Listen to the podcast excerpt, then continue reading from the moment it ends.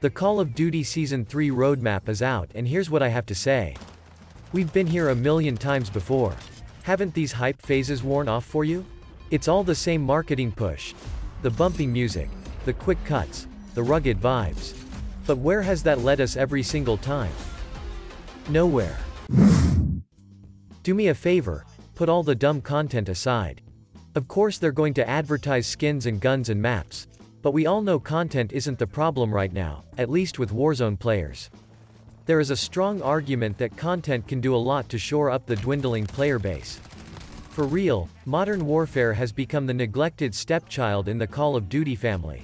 But if we're being honest, the problem is systemic. It's not the lack of maps that has the player base collapsing.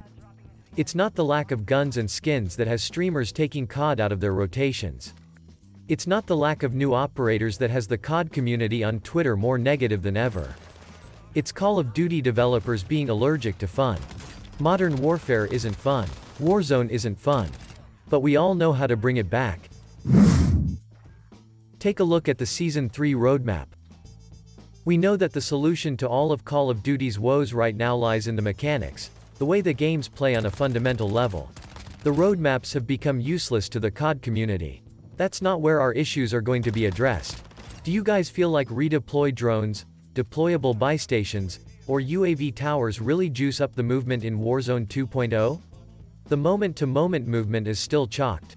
Will tempered plate carriers slow the TTK in any significant way? We're all still getting laser beamed. How about on the modern warfare side? No mention of any equipment or perks that move the needle in the direction the game needs. I'll say it again. Content can't save these games.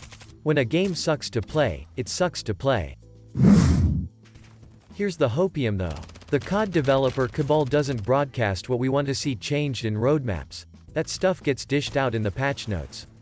And just like we saw changes made to the plating system in Season 2, I think we're gonna see movement changes in Season 3.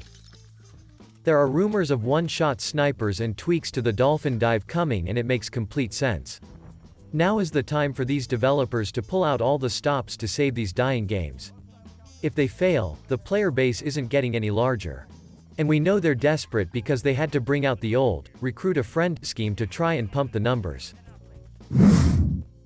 I'm not hyped about this season, or any other season going forward. I'm just waiting for the patch notes. Are you guys feeling this update? Or is COD done for you? Drop your thoughts in the comment section, don't forget to give the vid a like and subscribe to the channel, and as always, stay cool, gentlemen.